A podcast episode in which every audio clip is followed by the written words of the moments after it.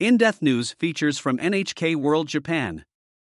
The dilemma posed by Myanmar's ruling military junta. The UN Special Rapporteur on Human Rights in Myanmar has called for coordinated sanctions against the military junta that has run the Southeast Asian nation for the past two years. Despite this, Japan is yet to impose punitive measures. One expert suggests that if Tokyo were to roll out sanctions, it might actually impede the prospect of democracy in Myanmar. With violence continuing, the question of the best approach remains fraught. Describing the brutal tactics used by the military junta in an April interview with NHK, UN rapporteur Tom Andrews painted a stark picture. It's a matter of not only attacking villages, killing people, he said, but to strike fear into the hearts of the people of Myanmar in the hopes that they'll want to give up their opposition out of that fear.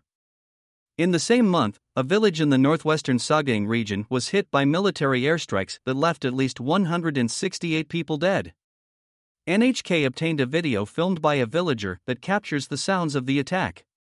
According to weaponry analyst Leon Hadavi, the peculiar rate of fire suggests a GSH 2 30K cannon was being fired. This weapon is the standard main armament on the Mi 35P, the export version of Russia's Mi 24P, a combat helicopter operated by the Myanmar Air Force.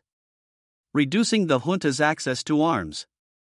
In May, Andrews released a report in which he said the junta has imported at least $1 billion worth of arms and raw materials to manufacture weapons since the coup.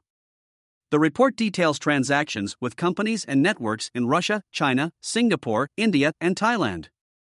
If we can eliminate the resources that are being used to purchase weapons from the rest of the world, we can make a significant dent in the capacity of this military junta to assault the people, says Andrews. He has urged Tokyo to impose so called targeted sanctions against the junta. Japan's approach Japan is the only G7 nation that has not imposed sanctions against the junta since the 2021 coup. It is one of the largest donors and investors in Myanmar. When Myanmar started moving towards civilian rule in 2011, Tokyo resumed disbursements of official development assistance, or ODA, to the country. After the coup, Japan suspended all new ODA projects, but it has continued those that were already underway. In April, the military announced that one of those projects was more than 75% complete. It's a bridge connecting the nation's largest city, Yangon, with a Japan affiliated special economic zone on the outskirts of the metropolis. The Japanese government's position has made it a target for criticism from various sources, including people within Myanmar. Are they helping? Or are they hurting the people of Myanmar? I think that's the kind of analysis that has to be conducted, Andrews says. NHK World asked Japan's Ministry of Foreign Affairs about its view of the ongoing ODA projects. In its written response, the ministry says the projects aim to contribute to the improvement of people's living standards and economic development and respond to humanitarian needs. They are not directly supporting the military. That's why Tokyo has not taken any steps to stop them immediately. Some experts argue that sanctions are not effective in such circumstances. Kyoto University Associate Professor Nakanishi Yoshihiro points to North Korea as an example of economic and other penalties that fail to bite. Despite sanctions in which Russia and China are taking part, North Korea has continued developing weapons, he notes. As long as the international community respects the sovereignty of a targeted country, it's hard to see sanctions bringing about regime change like democratization, no matter how coordinated they are. On the contrary, the heavy sanctions could even worsen the lives of ordinary people.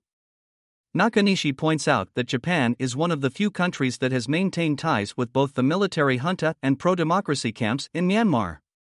He says that Tokyo has sent experts to various government organizations in the country to train government officers and help boost economic development, meaning Tokyo retains some influence in Myanmar. If Japan imposes sanctions against the junta and distances itself, who will fill the vacuum, he asks. It would be natural for the junta to lean toward other influential countries like China and Russia, and this would mean that the prospect of a return to democracy recedes even further. Japan's foreign ministry commented on the role of the Association of Southeast Asian Nations, of which Myanmar is a member, in its written response, saying it's important to support, as much as possible, the measures on Myanmar taken by ASEAN countries and the Indonesian government, as the chair of ASEAN. Nakanishi argues that Tokyo could take more of a leadership role for a new diplomatic approach while maintaining a stance of not recognizing the military coup as legitimate. Japan remains a big power in the region. Just leaving ASEAN to solve the problem suggests a certain degree of disengagement. Tokyo should lay out a set of recommendations of its own if it is not going to impose sanctions, he says. Failing to come together. Tom Andrews points out that even among those countries that have imposed sanctions, there is a lack of coordination. His May report says that in arms trade sanctions rolled out by the US, the UK, the EU, and Canada, only 24% of sanctioned entities had been targeted by all four. Andrews points out there is still much room for improvement. When NHK World interviewed him in April, Andrews emphasized that Myanmar's neighbors and other countries in the so called Global South have a role to play. For a country like India or any of the countries that neighbor Myanmar, it is in their interest to try and stop these atrocities from happening because it has a very destabilizing effect in the entire region. But things do not seem to be moving in the direction he hoped. On June 19, Thailand hosted informal foreign minister level talks to discuss the conflict. Bangkok invited Myanmar's junta appointed foreign minister, Than Swe, as well as officials from China and India. But representatives from Indonesia, current ASEAN chair, Malaysia, and Singapore were absent.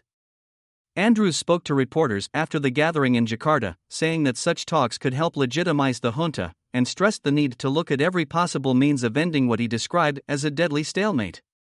Whatever confusion there is on the political level, it is certain that the people of Myanmar are hoping the international community will come together soon to bring an end to their suffering. Yoshioka Takuma NHK World. Newsroom Tokyo Anchor. Hizum Kaiori. NHK World. Producer.